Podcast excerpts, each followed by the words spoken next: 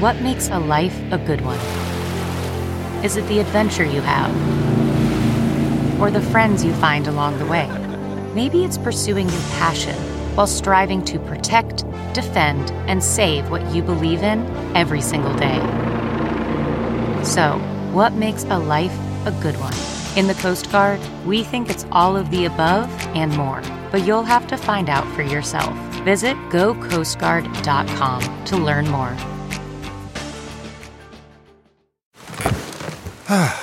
The comfort of your favorite seat is now your comfy car selling command center, thanks to Carvana. It doesn't get any better than this. Your favorite seat's the best spot in the house. Make it even better by entering your license plate or VIN and getting a real offer in minutes. There really is no place like home. And speaking of home, Carvana will pick up your car from yours after you finalize your offer. Visit Carvana.com or download the app and sell your car from your comfy place.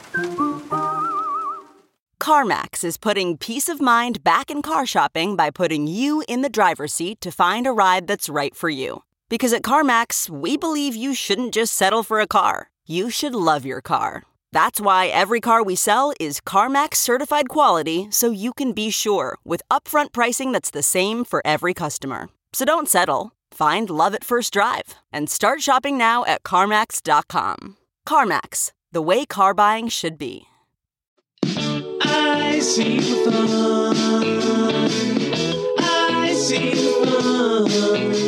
The Diary of Jack Kirkman podcast.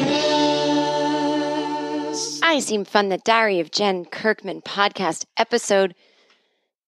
I don't know, 255? You know, because it's listed. 255. Who gives a shit? You know what this is. I Seem Fun, the Diary of Jen Kirkman podcast. How you guys doing? I don't like the Hallmark fall movies. I was wrong. I was wrong. I, I talked them up before I saw them. Classic mistake. I was the Pete Davidson, Ariana Grande of Hallmark fall movies. Like, I'm in love. This is it. This is my new life. I don't tell me it's not. I know I haven't even watched one yet. I don't care. You know when you know, you know when you just know. No. I mean, I only watched one and I didn't like it. It just doesn't. I, I just started. I just started in on this podcast. And for new listeners, they might be thinking, what the fuck is this podcast? And I don't know how to describe it. Um, I've been doing it for five years, and for the people listening, we're all kind of in on it, but new people jump in all the time. I'll read you some reviews, some recent reviews from iTunes, and you can you can decide for yourself if you want to keep listening. Uh, this one's from September. You know those days that seem super dull and blah and monotone? Oh, this is from Vicky likes a good laugh. This will be your pick me up. Jen talks about the most random topics in her trademark, quirky, quick witted way, and you just can't stop listening. JDog14 says Jen is hilarious and insightful. She'll make you laugh and cry. A must listen. This is a long one. This is from Cranky and Wise. Oh no, that's the name of that's the name of the review. Five stars by PGH Dinglebat. I've been listening for a year. I love listening to Jen talk about anything, even if I don't relate or agree. She makes me laugh a lot. Check out Freddie Mercury in Retrograde as an episode. Her views on life and things are so thoughtful and wise. This is from Shadow Weir from July. Things I like. Jen embodies some of the best qualities of the female mind. If men are from Mars and women are from Venus, then this Martian now has some real insight as to what actually goes on inside the Venusians, Venusians light bulbs in real time.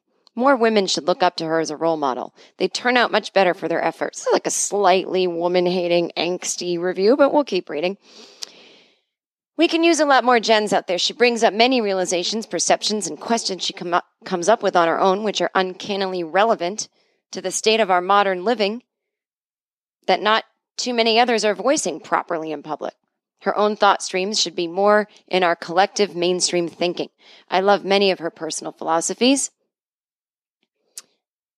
I like the solo format. Interviews with guests usually kill the good feeling of listening regularly. Many guests are simply toxic people in one way or another, not horrid, but enough to get you to kick the podcast off and move on to something else. There's already plenty of banter podcasts. This format is relatively novel by comparison. I appreciate the fact that she's doing an audio format podcast rather than some TV show like others have done. This helps keep her in, well, that's not by choice. This helps keep her in control of the messaging and the atmosphere and keeps all the Hollywood hecklers squarely out of the picture. She tells it like it is. I truly appreciate her candor, both about our world, the people in it, and her own inanity. Such a great combo. We should clone her so every generation has a Jen podcast to live by and steer by. She only advertises stuff she uses herself, which in itself always makes me think twice about products advertised. She seems fun. Jen pauses a lot in mid thought verbalization, which is fine. We all do.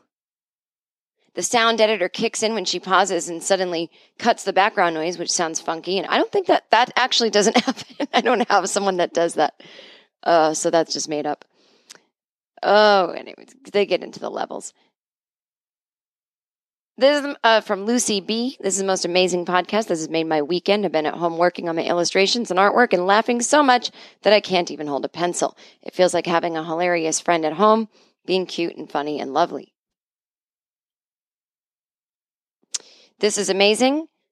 Uh, this is by Zoe Cassandra. I watched her Netflix specials, then bought all her albums, then learned she had a podcast, and she is hilarious. It's like talking to my mother, minus the 200% of the judgment plus 300% more humor. Ouch, your mother. She touches on so many great subjects. I wish there were no ads. Well, I do too, but this is one of the ways I make a living now that I'm not on television anymore. Without the ads, there would be no more podcast because I would have to do other things for the money. So I know ads can be annoying. Speaking of which, today's episode is brought to you by Audible and Quip. But you know what? Um, I always try to make the episode a little longer than an hour because there's ads. You know, I always said there won't be ads, but when I first started this podcast, I had a book deal, was working on Chelsea lately, was touring, was also opening for Chelsea, was writing on a TV show and acting on one. So I was making money.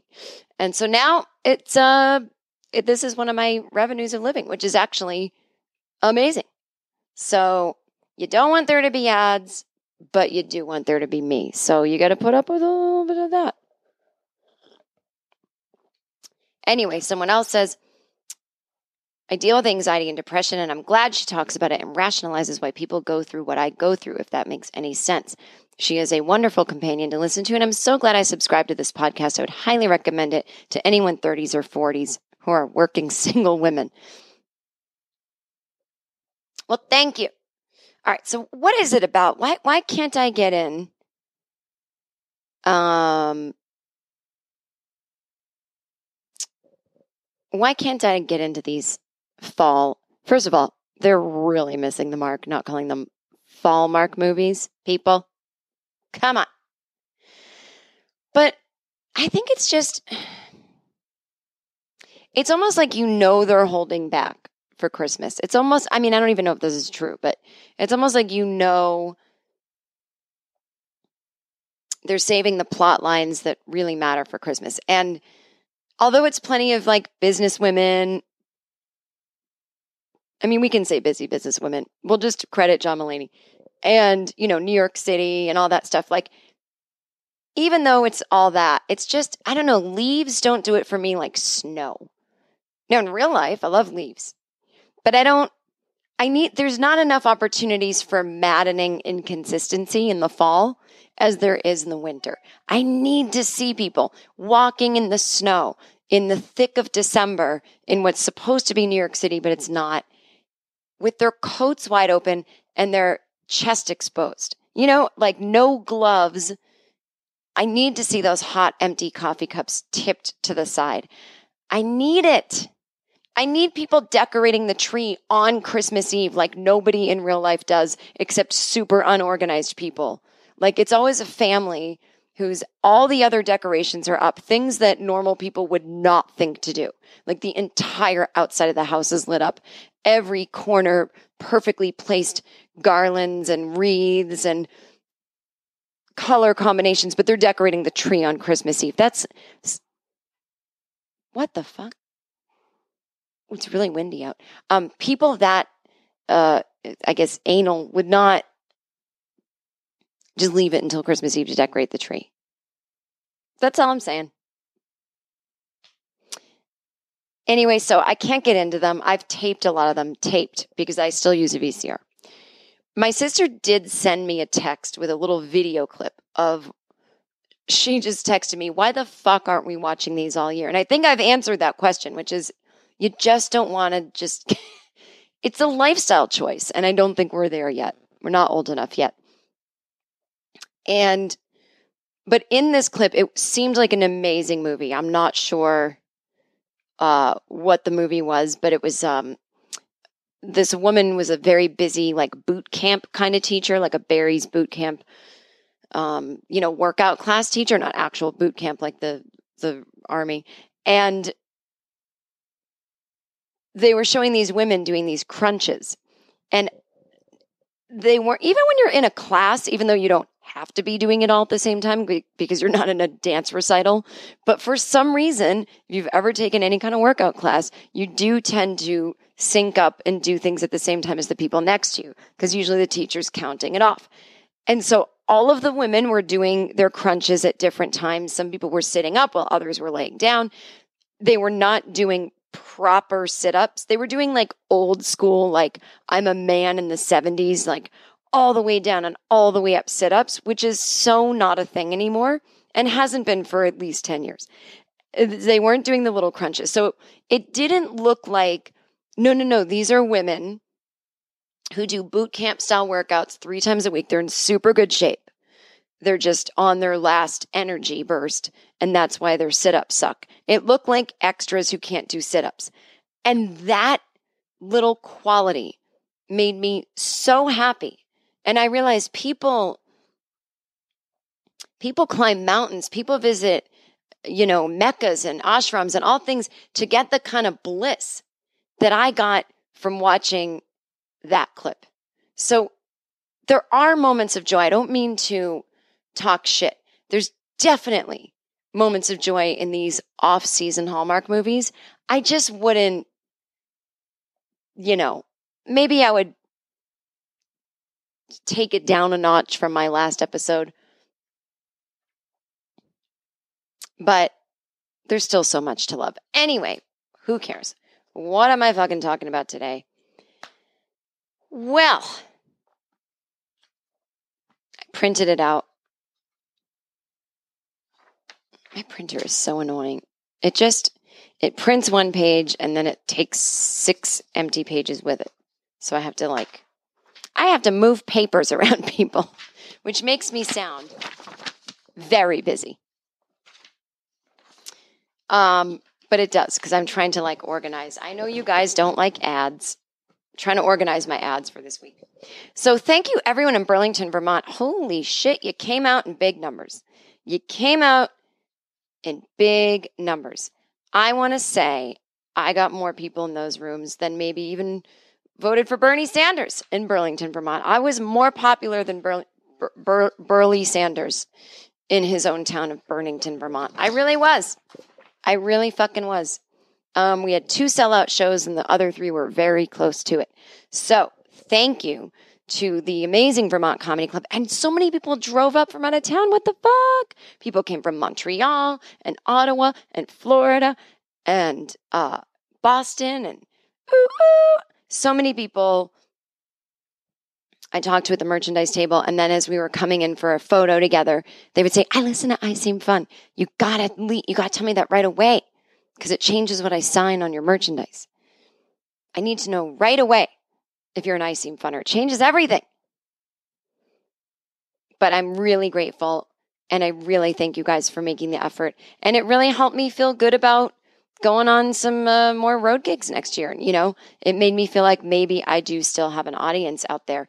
And I also realized how lucky I am that I still have people that come to see me that found me from Chelsea lately because, you know, that show hasn't been on in four years.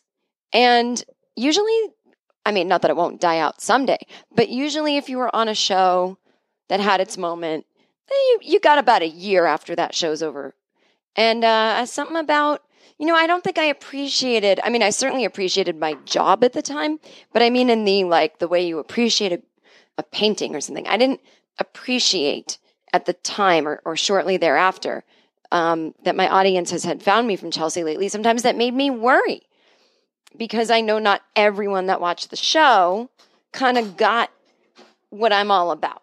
And they came because they wanted to be near someone who knows Chelsea and they wanted to, I don't know, like one girl. I remember I kicked these girls out of a show once in Minneapolis. I'm so horrible because they were in the front row and they handed me their phone and they were so drunk. I wasn't even interacting with them. They kept interrupting, going, Call Chelsea. Here's my phone. And I was like, oh, girls, you don't really know what comedy is, do you? That was the problem. There were a lot of people uh, new to comedy, which again, awesome. Glad that Chelsea lately got them into it, but that didn't know, even know like how to behave at a comedy show and thought kind of like don't realize that for most of us, for every comedian on that show, th- this is what we want to do for a living. And so I think they just thought it was like, oh, fun. They just like fly. Like if they knew how stressful it was to to be on stage or to just to like organize everything that it takes to even get to be booked in a comedy club, you know, and, and all the work that goes into it, all the years and you're thinking about your set that weekend and you're trying to do a good job and sell tickets and please the owner and make the other comics laugh, obviously make the audience laugh, do a good job, you know, whatever. They think we're out and about partying. It's like if I wanted to party and just fly somewhere, I would not include doing my job as part of the party. my job is not a party. My job is to make it look like a party. And we did succeed on the Chelsea show because so many people are disappointed when I tell them it was not a party. Um, but there was plenty of partying, but not at the show. All right, let's see. All right, yeah, it is episode 255. So anyway, thank you to everyone for coming out. I'm I'm working on some like you know, the some of the new stuff that people have seen me do over the last year, I'm still changing and perfecting and I'm putting old things that like I used to say and I never knew you know, they were funny stories but they never had a like I have a story growing up about boys will be boys and boys being mean to me at school and man, is that like that didn't really have a point before. You know? And I used to do this thing where I talked about beating one of the boys up and then I said girls will be girls and it's a cute story, but it's so relevant now with the Kavanaugh thing and the boys will be boys that there's this notion that all these women are looking back over their life to like all the times that like bad behavior was excused, boys will be boys. So it's like having this new life for me and it intersects with other material I have. And so I hope you will all come see me in Brooklyn on November 5th, the night before midterms. I think it'll be great. And even if you've heard a couple of the materials before, it's sort of this like new design, and I'm really excited about it. And I'll still do a lot of like new stuff and improvising in the moment so that you guys get your money's worth. But there's this um I don't know, but there's a lot of the material is about realizing as a woman like how many stories we have of harassment and this and that, but the men that want to be on our side, how we have to like teach them how to be on our side. And, and not that it's a bad thing, but we just have to make time for that too. And we have to look at, we have to shift how we look at things um, as men and women together against the bad people, right? And bad people harm men too and all that kind of stuff. So, but it's, I'm, you know, you never know what's going to make people upset or think that you're picking on them. And I was so hashtag blessed that all of the men in the audience were laughing and were saying they liked the show. And I honestly am not sure what a lot of it could have been relatable with for them. Do I? I just learned to speak English. How am I doing? And I was touched, and I, I, I get very. My friend Chris Frangiola always goes, "Time to write a letter to America."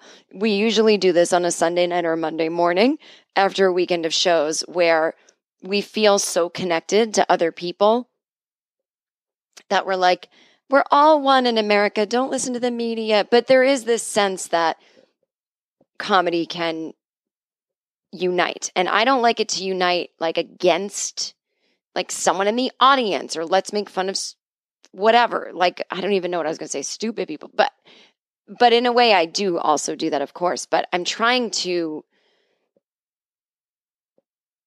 I don't know. I think comedy has a bad reputation. I think people don't want to go see comedy because they assume it's going to be mean. And I want my shows to have a sense of like a little, I want them to be about things that make us go, oh, that's happened to me. And like, oh, this is upsetting. And then laugh and then be uplifting and then feel like maybe I spoke for you and got through to some people for you. You know, I, whatever it is, I, I take it very seriously and I,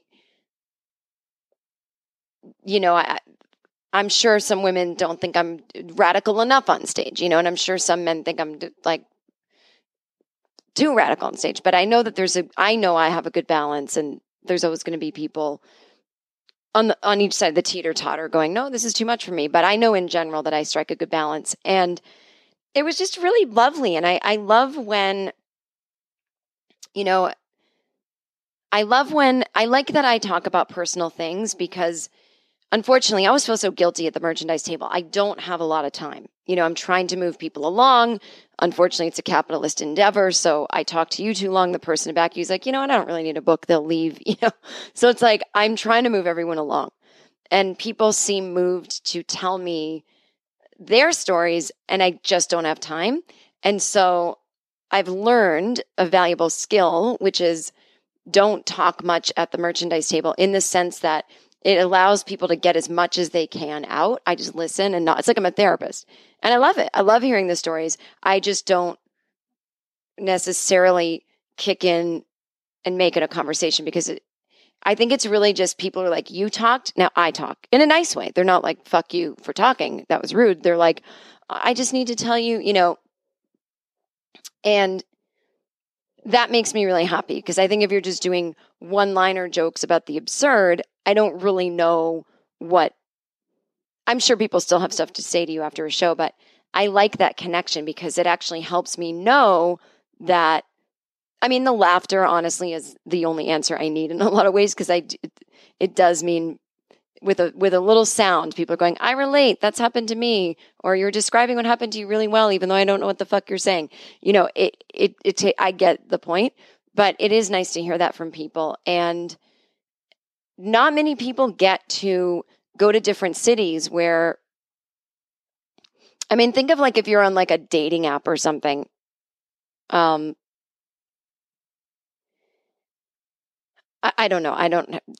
I'm not on a dating app, but let's just say you were on one and you're like, my interests are this. And like, okay, you can find someone in whatever mile radius that has the same interests. But I get to go to cities and just hear people reflect back to me um, their shared experience. Now, I know a million people don't have the same experience with me or agree with me or care. So that's fine.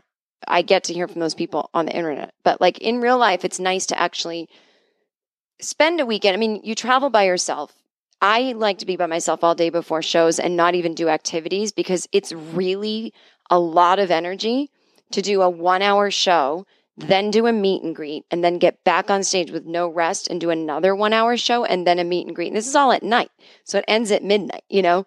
And I like to sleep late and then you only have a few hours before the show. And it's like, well, then there's like the normal things you have to do, like shower. Maybe you want to work out, eat something healthy. You know, it's like, it's not a vacation for me. And I'm never sad that I don't get to see the city I'm in because it's a different mindset. It's not why I'm there. I'm sure you all have great things to see. I grew up in New England. I've seen plenty of Vermont. Like, I get it. It's beautiful. It's not totally my thing. Um, and so for me, it's like about the performance and connecting with the people. And so that that's the time that I cherish. I don't really care about your what uh, cheese museum. You know, I'm sure it's great. But so that if you see me doing that, like that's what I'm doing that weekend. That's why I'm there.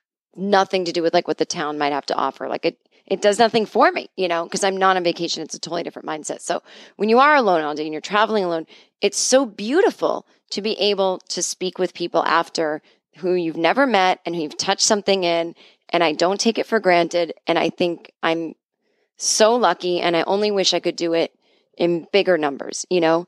And I hope that happens. And um it's just I feel so lucky. Then my parents came to the shows and then I totally forgot they were in my Netflix special. I completely forgot.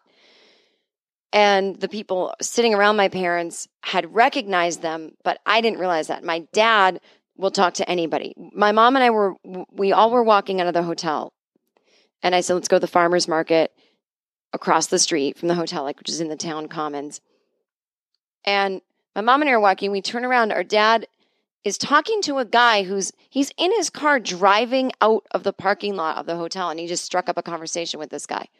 I don't know what, I mean, I was like, Dad, do you know him? No. I'm like, all right, you don't just like put your face in someone's window when they're driving, but he does.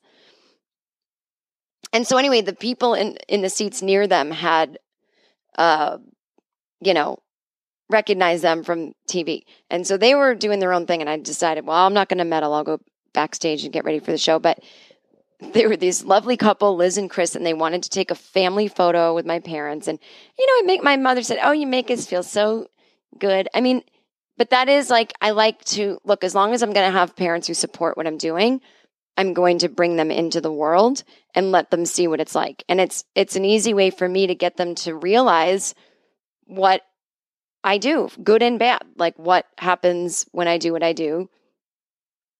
And I think it's, I think it's great. And I think it's great to tell people, my parents are in the audience and this kind of relationship I have with them, as it sort of sets a tone of what's going on here. My mom said that she heard someone in the elevator say she wasn't as uh, raunchy as I thought she was going to be. It was pretty tame. And it's like, I'm not a raunchy comedian.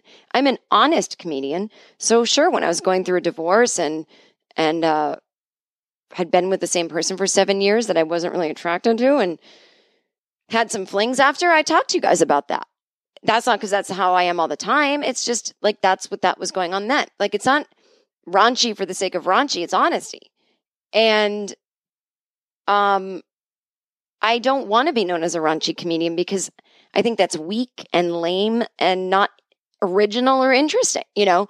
So I hope nobody was disappointed. But if I don't have anything raunchy I feel like sharing, then you're not going to get raunchy, you know?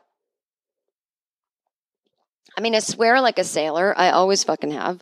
And that's that. But I see it as like a really nice, sweet person who just swears like a fucking sailor, you know? It's not really an image I'm trying to go for. It's this bizarre way of speaking that I have. So, anyway, so we're walking along and we go to this coffee shop. And my dad goes up to this woman. It was actually very insightful for me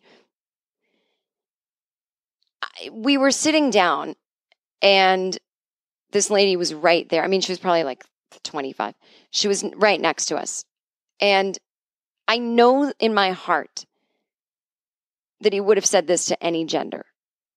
But if I were her and I didn't know this old man coming up to me, I would have been like, fuck you. I mean, thank God she was nice. And he goes, Now are you working on that computer or playing something on it?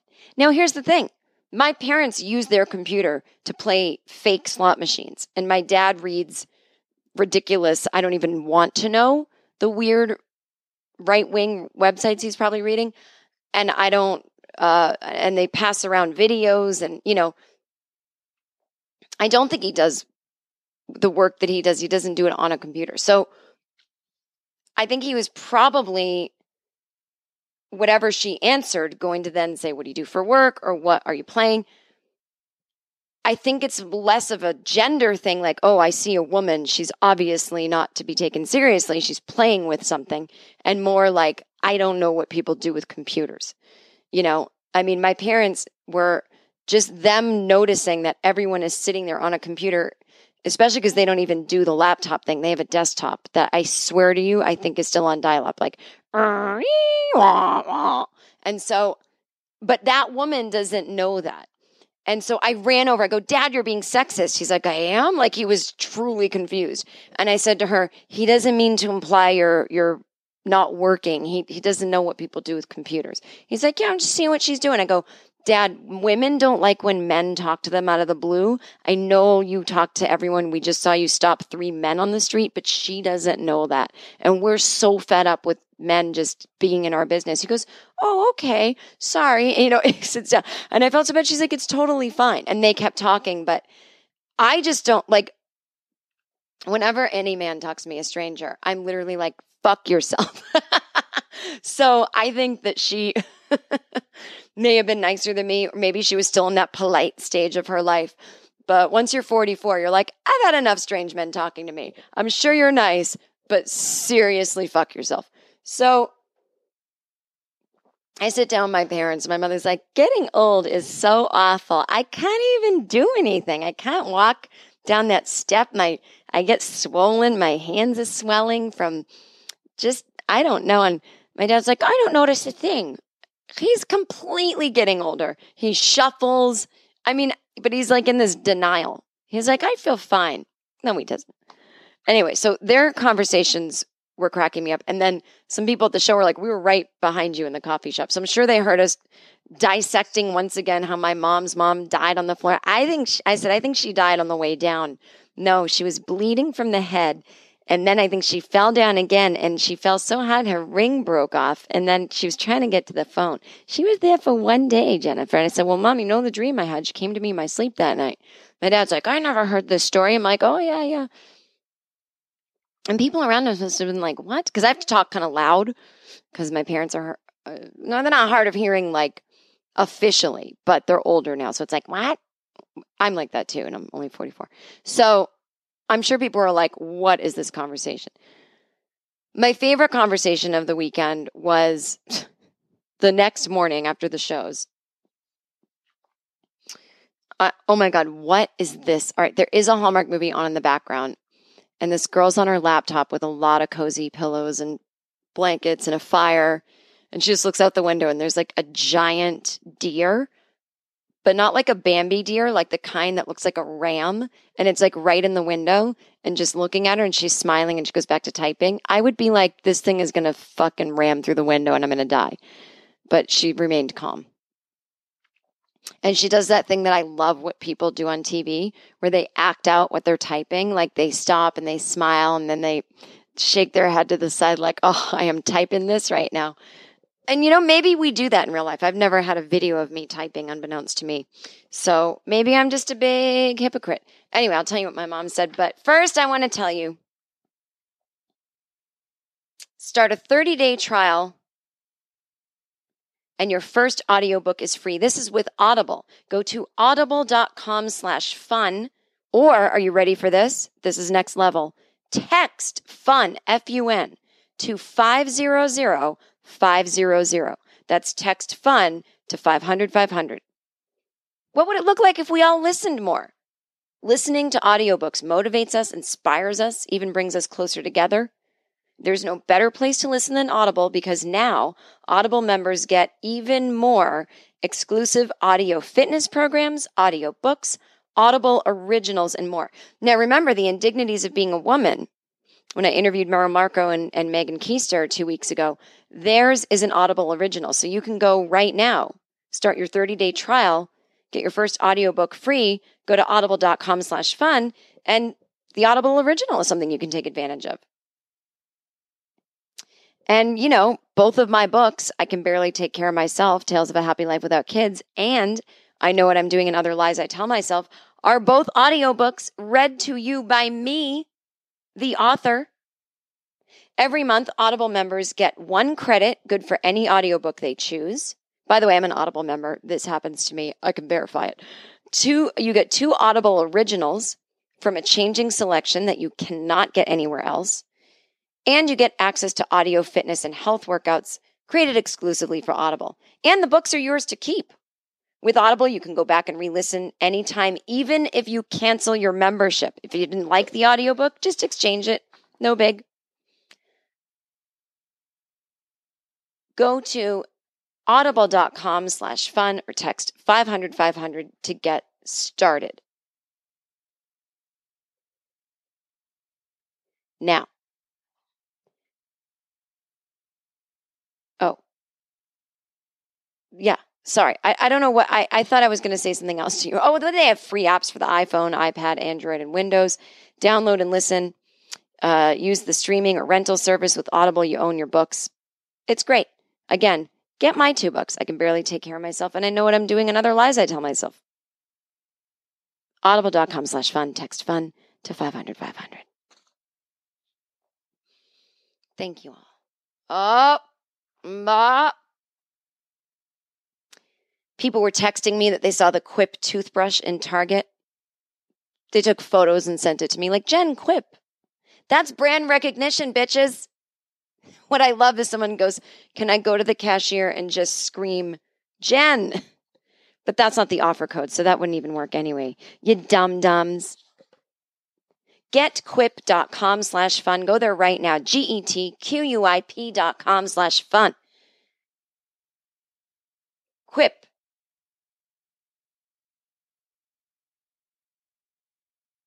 Is better than any other electric toothbrush. It starts at just $25. If you go to getquip slash getquip.com slash fun right now, you'll get your first refill pack free with a Quip electric toothbrush. Again, brushing your teeth, obviously one of the most important parts of your day. You need to take better care of it with Quip. The electric toothbrush that looks like it was designed by Apple cleans like premium electric brushes without the bulk, without the cords and the plugging in, without the high price. It's likely that you don't actually brush your teeth for the recommended full two minutes. And with Quip, it has this awesome little vibration that guides and pulses and alerts you when to switch sides, making brushing the right amount and for the right amount of time effortless. It's also really cool. It's slim. I've got one in rose gold. It comes with a mount that suctions right to your mirror. It unsticks and you can use it as a cover for travel anywhere, whether it's your gym bag or a carry on. And you already don't brush your teeth the correct amount of time. You probably don't replace your brush heads every three months like you're supposed to. Well, with Quip, you don't have to think about it because Quip's subscription plan refreshes your brush on a dentist recommended schedule, delivering new brush heads every three months for just five bucks. That includes free shipping worldwide, wide, wide, wide, wide. It was named one of Time Magazine's best inventions of the year. GetQuip.com slash fun, G-E-T-Q-U-I-P dot com slash fun. And you'll get your first refill pack free with a Quip electric toothbrush. All right, so my favorite conversation I had with my parents was at breakfast the morning after my last shows. First of all, I booked a 1 p.m. flight so that I could sleep late. I got up at 8:30, which to me in real life is late. I like to get up at 6, 6:30 every day, but not on the road, people. Not on the road. Usually go to bed at 12 or 1 and then I'll sleep till 9. 9 or 10. If I go to bed at 2, I go to bed at 10. I get exactly 8, try to push for 9 hours. We only got 6 hours that night, which is I don't like getting no sleep and then getting on a plane. It's like I'm trying to keep the immune tuned. But whatever. My parents wanted to drive home, you know, by 10. You know, they wanted to leave by 10. Okay, okay. So we're having breakfast. Oh, God, I'm boring myself with the story. So I'm telling my mom, yes, I'll be home for Thanksgiving, but I'm leaving the next morning because I'm, I'm, I've got plans the Thanksgiving Day weekend. I'm going on a little like sojourn, let's just say, like a little um, spiritual kind of retreat thingy. So I, uh, I, go, oh, good. Because I have tickets to John Legend that night. My dad goes, who? John Legend, Ronnie. We have tickets at Foxwoods to John Legend. He is the number one performer in America right now. You don't know who that is. Yes, I do. I love him. He's wonderful. And I love his wife. Uh, we don't. We got family in town. You don't go to all these things. She just said, Ronnie, she's leaving in the morning. What are we hanging around for? I have tickets to John Legend. So there's that. I didn't know my mother was a John Legend fan. I don't know one of his songs. I know he does that happy, whatever. I don't like it. It sounds like it's for children, which I think it is because it was in the movie Happy Feet. I'm not saying it's a bad song. I think John Legend is wonderful, myself as well. I just don't listen to his music. So God bless. They keep up with things that I certainly don't keep up with. Well, my dad doesn't keep up with anything. Um, so people need my help, and I will I will talk to you guys directly right now through the listener emails. But don't forget, go to iTunes, write a review. See how helpful that was? Give it five stars, subscribe, and write a really nice review. Can follow me at I Seem Fun Podcast on Twitter or facebook.com slash I Seem Fun Podcast. And then again, if you go to the Facebook account and you look at the uh, the, t- the top post, it'll give you the secret link to the secret I Seem Fun closed Facebook group where you can write about. I mean, people are writing about their personal lives. I need help with this. I'm depressed. Or does anyone, how do we lose weight? Or here's pictures of my pets or whatever people are talking about. You know, I'm completely out of it. Like, I just watch over the threads and make sure everything's okay. But, you know, it's just people bringing up stuff to each other, posting things. And um, it's great. So, and nobody, you know, since you're on Facebook, it's not like people that follow you can see what you're posting because it's a closed group. So enjoy. Um, we are on SoundCloud and Libsyn and iTunes and Google Play and Stitcher and Spotify. Oh my God, we're everywhere. Send me an email if you need some holiday advice, whether it's Thanksgiving, Christmas, or New Year's, from anything from silly, like decorating, to big emotional stuff. I seem fun at gmail.com. My friend Allison and I will be doing some special episodes where we answer your holiday advice, and it's completely sincere. And I am part of the All Things Comedy Network. Go to allthingscomedy.com. Check out all the other great podcasts that are on there. Most to all hosted by comedians, but they are not about comedy.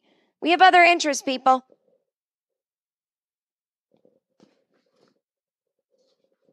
All right. Uh, this guy says, I'm a long time listener. I'm excited to see you when you're in San Francisco next month. I love your Hallmark movie talks. I found one I, I doubt you've seen. It's called Pottersville with Michael Strahan. It's a charming take on It's a Wonderful Life, but with Bigfoot. what? I bought you a copy, would love to give it to you. I'm hesitant to bring it to the show because I know you'll be too busy to deal with it. You know, you're absolutely right. I got to be honest. Gifts are lovely, but you're just basically giving me something to put in my suitcase, and I don't ever leave room for anything. Um, and it's just like I'm got so much going on. Honestly, I'm like, people, if you want to give me something, just buy all my merchandise. Um, but I can give you an address to mail it to. Uh, you can always go to my website, jenkirkman.com, click contact, and send it to my management company. Thank you for your humor and helping me through some tough days. I hope people are like, that's shitty. She's not. I'm just saying you can bring it, obviously, whatever's easier for you, but mailing it, it will get to me. Um, okay. This, I'm sorry this is so Hallmark today, but hi, Jen. It's Judy, the little 77 year old Jewish grandma who's a Hallmark movie aficionado, just like you. I've written to you before and I had to write you again today because I'm in the middle of watching number one in the fall harvest movie countdown on the Hallmark. This one, Falling for Vermont, is one of my favorites, but I have to agree with you that they're getting a bit monotonous. Wait, did I already say that this was monotonous? How many busy big city girls could possibly have fathers who run farms or inns in Vermont? It's like they're not even trying anymore. Yet I too have a whole bunch of them clogging up my DVR, but after a while, you just have to let them go. I'd love to visit the Hallmark Museum of Christmas. My son Josh told me you mentioned in a recent episode. Where is it again? Uh, Judy, it was in New York City or or Los Angeles, but it was a big um, advertisement basically. And it's gone. It was like a, you know, like a pop-up as they call it or installment. I can't believe it's almost time for the countdown to Christmas. I enjoy your podcast, especially when you talk about the Hallmark movies. I hope to see you perform someday in New York, and I hope we both have a jolly holiday season. Judy, I love you. I love that you're a Jewish grandma who's like, gotta watch Christmas stuff. How's your son, Josh? How old is he? He's probably my age. Um,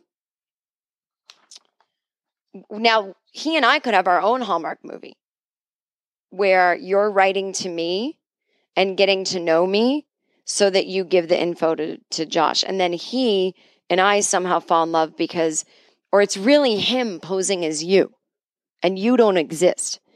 And so I feel so comfortable because I'm like, it's just a nice old Jewish grandma. And we're talking, blah, blah. And I'm like, well, Judy, yeah, I had a relationship and a couple years ago, things haven't been the same, you know. And Josh is like, as you, like, oh, well, you never know. And I'm like, no, you're right.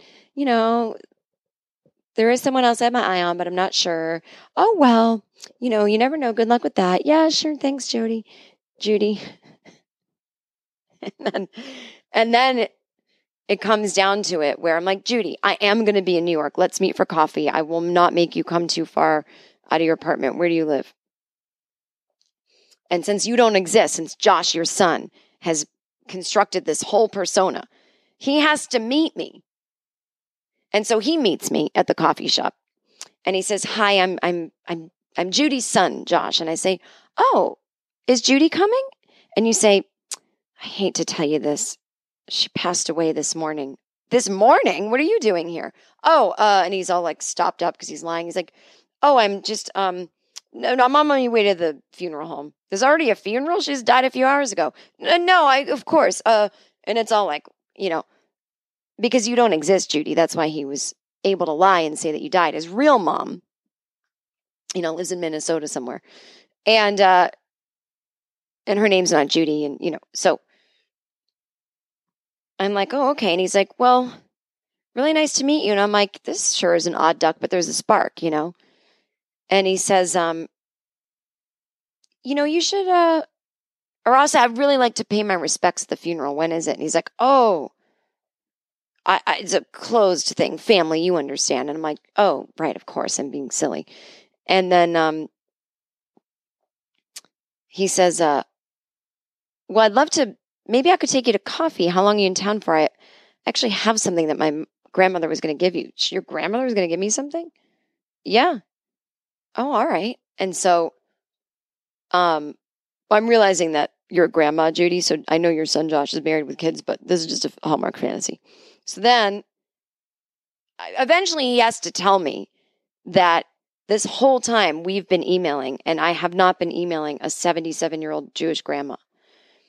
And I'm mad at him because we're falling in love. He never has to tell me that you didn't exist, but I'm starting to find out. And that just blows the whole thing apart. And then I find out from like one of his friends or maybe his brother, like about his breakup and how he just felt like he never could be himself and he didn't know how to meet someone. And so I, I don't know. We'll figure out the details of the movie, but I think that's a great plot. I think that's pretty, pretty freaking good. And I think you would watch it, Judy, as it is inspired by you. I should write it. Okay. Guys, I really did not mean to make this whole episode about fucking Hallmark. All right, here's something. This is we're we're to get intellectual. Hi Jen, I don't even seem fun lately. So I have a question about how to respond to a conservative older woman regarding the Me Too movement.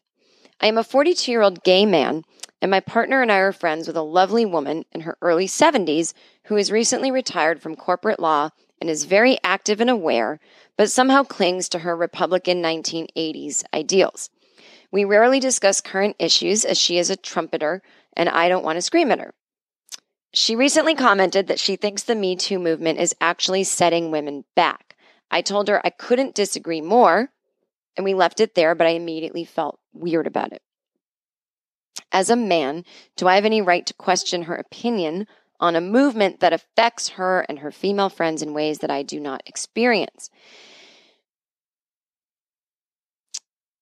Um, well, also, how does one reconcile being a good friend with someone who is literally voting for people who want you to cease existing? I usually just blame it on her generation and Reagan era white wealth, but lately her attitude is making me crazy. Any thoughts? Well, no need to drive yourself crazy. You know, um, you don't have to be friends with her just because she's elderly and that might tug at your heartstrings, right? If she were your age, maybe you'd be a little less tolerant. At the same time, um, I think the way that we're friends with people who have different views, and I know that in some of these particular topics that um, Trump supporters can be fervent about, it sometimes feels like it goes beyond views. Like, oh, I I don't think we should have universal health care. I want people to pay for their own health care. You know, those are views. Uh, when it comes to like moral, more moral things about the children are in cages, or how can he not know that Kim Jong un is a dictator and he's fooling him? I don't know. I don't think these are things we necessarily need to have in common to have good relationships with people because at the end of the day, we're all people. We're all going to die. And as Ram Dass said, we're all just walking each other home. Now, I think that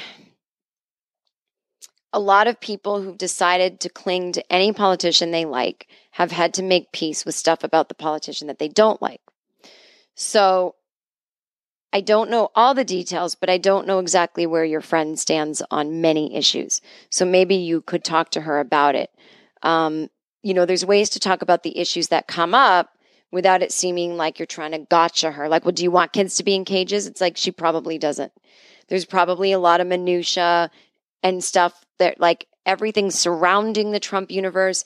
It's like that's fake news. Don't believe what we're reporting. And you might like I find with my family, they and I have actually pretty similar views when it comes to actual issues. If you heard my dad and how he's been brainwashed to think John McCain is not a good guy or not a war hero, when I don't care that he wasn't the greatest pilot and that's why his plane crashed. Anyone who sticks to the codes of war, which is I didn't let my fancy dad get me out of there and I stayed behind and got tortured because my buddies were there. I don't care what else you think of him. Do you think I like the man? He fucking brought Sarah Palin onto the scene. He's a war hero if you're just going by rules of war. My dad, like, no, he's not. Like, he cannot comprehend in his brain that he's allowed to think conflicting things. The nuance is gone. His brain has been washed. And eh, there's no point in talking about it. So I don't talk about it with him. But I know like, for example, there was this one day my sister and I were at my parents' house, and my dad screamed from the other room, 50 years in jail, no trial. We're like, uh oh, what is he watching? And we go and we go, what? What now? Who should get 50 years in jail, no trial? And he's watching some like Sarah McLachlan, like the puppies are crying thing, but it's about big game, like tigers and beautiful safari animals. And he's like, People are killing these animals for sport. And he's like, they should get 50 years in jail, no trial. They're guilty. My sister was like, Trump is for that. And they're like relaxing the laws on that. My dad's like, no, they're not. So it's like, we actually agree he will not believe that Trump is supporting it. So it's like, I think when you're actually talking to people about issues, you have to go deeper and only talk about the issues and not mention the politicians surrounding them and their opinions. If you must talk about issues. Now, I know a lot of these people, they're in my life, they bring it up first. So I usually say, you might want to be honest with her and say, it feels like you're voting for things that literally oppose my existence. She probably doesn't actually care about uh, marriage equality in terms of does she care if gay people are married? I don't think she does. Does she think you shouldn't be able to adopt children or have your own? I'm sure she doesn't care. But if she really doesn't, unfortunately, you have to make a decision. You know, um, sometimes we have to leave people's lives because it would hurt them and they would notice why we're gone and they would have to ask themselves, wow, this person left because my beliefs are hurting them. But you'd have to really make clear their beliefs are hurting you, not just offending you or you're a little snowflake. You know, you're hurt. You know, you're actually emotionally hurt and some of the decisions she's making affect your livelihood. That could stop someone if they're thoughtful enough to question what am I doing? Is it worth actually losing people in my life whom I actually like to vote for these ideals that I'm not even sure why I'm clinging to them? Or it's up to you to do the other way, which is stay in someone's life because now they actually know a gay person and you're a person to her. You're not just an issue or thing, you know? And just by being you, it could change her. It might not, but it also might, you know, the more diverse your world is, the harder it is, I think, to stay as brainwashed. Like maybe you're keeping her from going another level deeper into whatever she's into. You know, I, I think it's a you're a force of good in her life. Like this might be a service. You might be being of service by being in her life. It might not be something that you get a lot out of. So there's people in my life that I know I'm completely in service to. And so you have to kind of reframe uh, your expectations and your self care around every single hangout and reframe like how you're going into it. Like if you're there to just be a positive force, an example, a whatever, so that she can go, I know a gay person doing this. I mean, it sounds really awful when I put it that way, but we're still there with people. Now, the Me Too movement, you know, you don't need to get involved in it because to be honest, neither of you are part of it in a weird way. Like, what you might want to ask her is, well, never mind the movement and what you think it's doing. Do you have any stories of harassment? And let her tell you her stories. You know, I think that people, I barely, like, I'm still Gen X, and I was the last generation that's probably teachable to being woke, who, who wasn't all that woke about everything when they were coming up, you know. Um, not as not as woke as people are now. I mean, I was certainly pretty woke, but certainly not like I am now. And and I have far to go, you know. But you know, I think women back then, it's almost like it's not even a choice or an opinion. It's been drilled into you. It's it's and I've been this way too. It's part of my brain. That my brain was just socialized differently where I didn't know half the stuff that happened to me was wrong. Or, you know, with Hillary Clinton this week, oh God, Hillary. Sometimes I'm like, would you shut the fuck up? It's like, I don't think it was an abuse of power what Bill Clinton did. It's like she's her brain is wired differently. She's looking at it. She well, also she's she's not gonna sit there two weeks before midterms and go, it was an abuse of power. And, and that's gonna go more viral than her saying it wasn't, is like she's being political. I'm sure she understands the concept that somebody's got to be the adult here. And if a young woman who's completely in charge of her own sexual agency comes after you, um, you know that he he should be like, I'm the president. This probably is not going to go well. Forget if it's appropriate or I have a wife. Like people who are going to have an affair, like they've already rationalized that. But the the, the one thing that could have maybe stopped him would have been like, if anyone finds out I'm fucked, but that didn't stop him.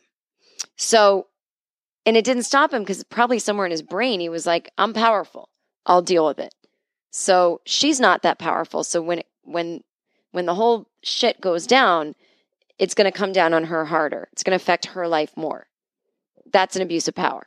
Or it's at the very least, it's an unequal balance of power. It's a power imbalance. Um, and Hillary was answering sort of a roundabout way saying, look, he didn't go after some teenager. She was a grown woman who it was extremely consensual, if not she kind of initiated. And I, I think that's what she has to say right now. And I think that's so so but it's, it's also like people from different generations are just gonna have different things. I mean, when I was verbally harassed by Louis C.K. and I I didn't tell other people about it thinking, let's take him down. This isn't right. I just thought, what a weirdo. And that's my generation is what a weirdo. It's not right, but what a weirdo. And this generation is like, yeah, well, we need to do something about it. And I'm like, oh, right. And I had heard that the women that he had jerked off in front of, uh, I didn't know the women personally, but I had heard that yeah, he did it. It was at a party. There were lots of people there. Everyone was in the corner doing their own thing. And his party activity was jerking off in the corner. And people were like, all right, loser. That's what I heard, that it wasn't a big deal. That's why I never investigated further. Uh, I didn't think to myself, well, wait a minute, somebody's lying. That's obviously not what happened. Um, obviously, these women feel that they need to protect him or protect themselves. And somehow this turned into one big giant game of telephone where now the story is that they didn't care. It didn't dawn on me. And that was fucking four years ago. And I was 40 at the time and smart as a whip about women's issues. So here's the thing there's the Me Too movement, which is what the media has, uh, you know, anytime, like, so like, a perfect example me and Louis. There's what happened between me and Louis all those years that he was kind of being weird to me, verbally harassing me. And then there's a larger so there's that, which is the personal. And then when I speak about it in public, or people blind itemed me for so long and made it a whole thing, that was not helping women. That, that publication of it, the way they were talking about it, the way people were coming after me, the way people were making assumptions. He was paying me off. He did harass me. He didn't harass me. I'm lying. I'm this. None of that benefited anybody. The simple fact of me telling my story about him, which got to come years later, which my story is not one of he stopped my career in any way or showed me his penis or touched me. But my story is that of when a man propositions you and says weird things and then asks you to travel with him on the road for comedy for a gig, you have to turn the gig down because you're afraid that you might get harassed more. And even more so, I was afraid that by saying yes, I was consensually agreeing to be available for hooking up on this trip. And I felt if that's what he wants out of an opening act, then he better ask a woman who's into it. So I'm going to say respectfully, no. That's my story about how, you know, it's really, really different being a woman peer of Louis C.K.'s and being a male peer. There's extra things I have to think about. That's the only story I wanted people to know. So when we're talking about the Me Too movement, we're talking about women who are finally able to say on every level of harassment, this is what it feels like to be a woman. When I leave the house, I have to think I might get raped. I might get this. You know, again, male victims male victims of this stuff too. Other races feel this way, religions, persecute everyone's who's persecuted understands this. So women are finally saying their thing. Or I was too ashamed, or we don't have a good system in this country for um, you know, punishing these criminals. These are criminal acts as well. Uh, or we don't have a society that understands, you know, it always goes to blame the woman. We're, we're always defending the man. Oh, don't say that. He's my favorite filmmaker. You know, that's we're, we're talking about stories here that are finally coming to light.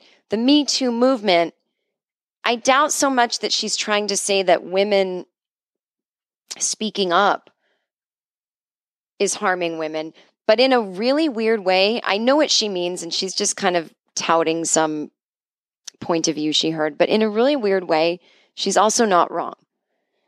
Um, there are aspects of the Me Too movement that are blowing back at women because that's how any movement works. It's not perfect, it's not always forward motion, there's steps back.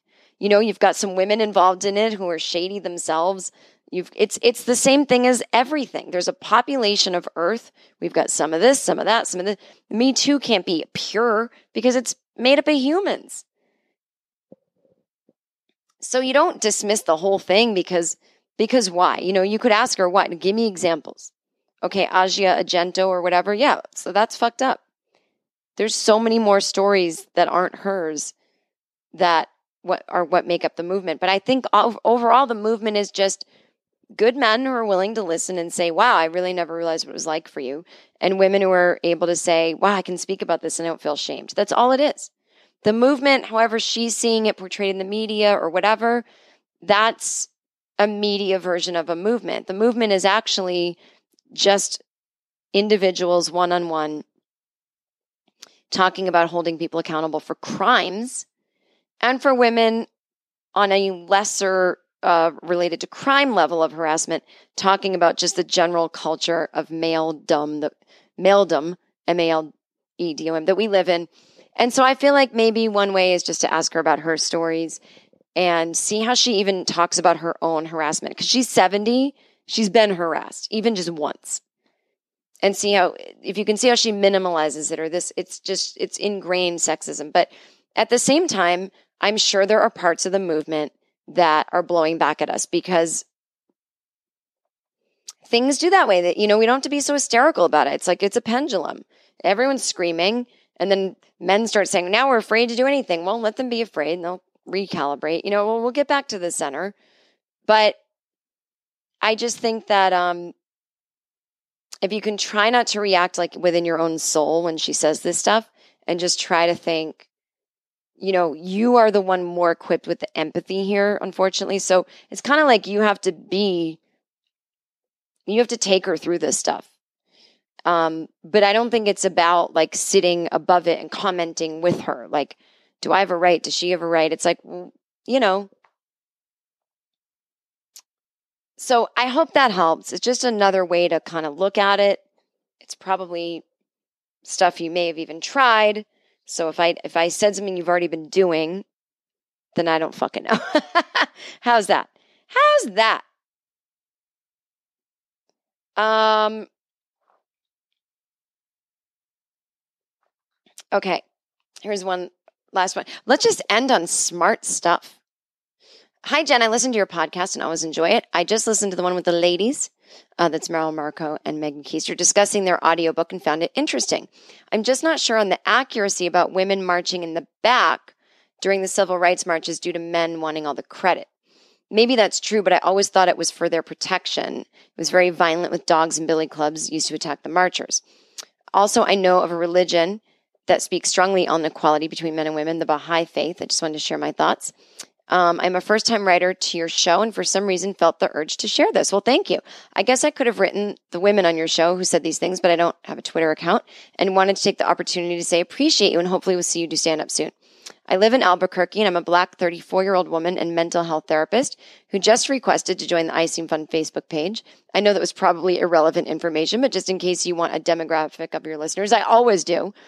Um, I love the characters you break out into and when you sing. I loved when you were rapping Ice Cube. I rapped Ice Cube and enjoyed Dr. Barbara Person so much.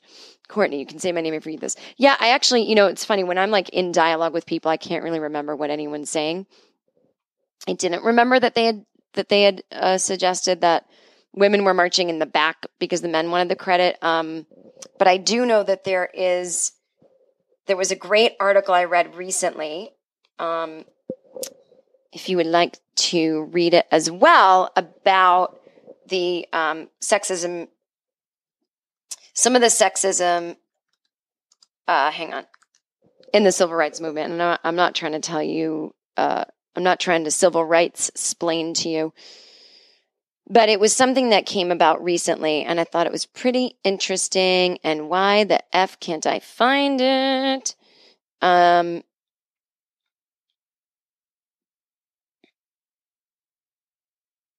gosh darn it. Hang on one second. Uh, sexism in the. Oh, I'm spelling sexism wrong. In the civil rights movement. Um. Huh. Well, I can't find it. I'm like, this great article. You know, I'm really pissed. I, will look it up for the next episode. Um, I think I put it on my my Twitter, and uh, I'd have to go back, you know, a few weeks. Um, maybe I can vamp while I'm going back. Scrolling my. Does everyone follow my sister's cat on Twitter, Life with Mittens? If you go to my page, I retweet her. I almost said him, and I'm the one that. I'm the one that does the damn account. Um, I don't think we're gonna. I don't think we're gonna find it today. I suck. I suck. You know what I'm gonna do? Hang on. Okay, I think this is the thing I was referencing. It's still not exactly what I remember retweeting, but um, Dr. Janet DeWart Bell's book, Lighting the Fires of Freedom African American Women in the Civil Rights Movement, and just about like all the hundreds of unsung women, and we only hear about Martin Luther King, like that kind of thing. Um, is what I was getting at. And that's what I hate about the like the Bernie craziness. He marched with King. It's like if he was this true feminist, whatever, blah blah blah blah blah blah blah blah blah blah, blah then he would have been like, actually, who we need to focus on are you know the unsung heroes of of some of these movements, like the women and blah blah blah blah blah. And that's what was making me cuckoo to the crazy. But hey, as long as I'm here, lighting the fires of freedom, telling the stories of African American women in the civil rights movement, everyone can get that book. And um, yeah, I mean it's it's a tale as old as time that uh, women are the envelope lickers and the stamp putter honors and the groundswell people and the people that do the administrative work, but also like get these things fucking going. And uh, you know, rarely are they included in in the estimable company of of uh or, or it's whitewashed like like uh you know, it just becomes like the white women's movement or like I'm reading Rebecca Traister's book about women's anger, or it becomes, you know, oh, Rosa Parks, this nice little old lady. And it was like she was, it was very uh, on purpose what she did. And she was a huge activist. It wasn't just like, I'm a tired lady. And so, anyway, but yes, thank you for that notion that in a lot of ways, the women were in the back because they were there to be protected. And I wonder what some of them would think about that now. Like, I don't need it, or I thanks, you know. Um, I really wish I could remember that original article, but there were a lot of women that were like, you know, felt that there was a lot of chauvinism in it. Like, okay, sit down, honeys, you know, that kind of thing. So, uh, you know, that's always the way. Anyway, well, that ended on a very inarticulate note. And uh, I would read one more email, but I want I don't want to get back into talking about a Hallmark. So, ooh, is this good? Maybe I'll end on an article. Oh, it's kind of long. Well, anyway, how about this? Come see me in San Francisco, Sacramento, and San Diego November 10th, 11th, and 18th. Sacramento, November 10th. San Francisco, November 11th. San Diego, November 18th. That'll be great. My Christmas show is on sale. It's going to be off the hook as usual this year. It's already like half sold out. So I would get tickets, jenkirkman.com, click door dates, and um, bring a children's book because that's what we're donating to this year. And the Barnes & Noble book drive. And then I would also tell you that November 2nd, Just Keep Living is coming out as a download. You can get it on iTunes, you can order it. And if you order it online through my record label, and I'll have all the links, you can get a free poster with it. And there is 17 minutes of bonus content where I take you behind the joke. So until next week, have fun.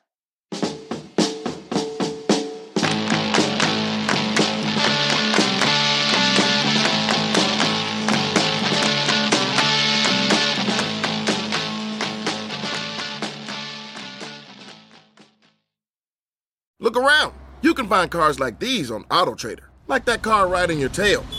Or if you're tailgating right now, all those cars doubling as kitchens and living rooms are on AutoTrader too. Are you working out and listening to this ad at the same time? Well, multitasking pro, cars like the ones in the gym parking lot are for sale on AutoTrader. New cars, used cars, electric cars, maybe even flying cars. Okay, no flying cars, but as soon as they get invented, they'll be on AutoTrader. Just you wait. AutoTrader.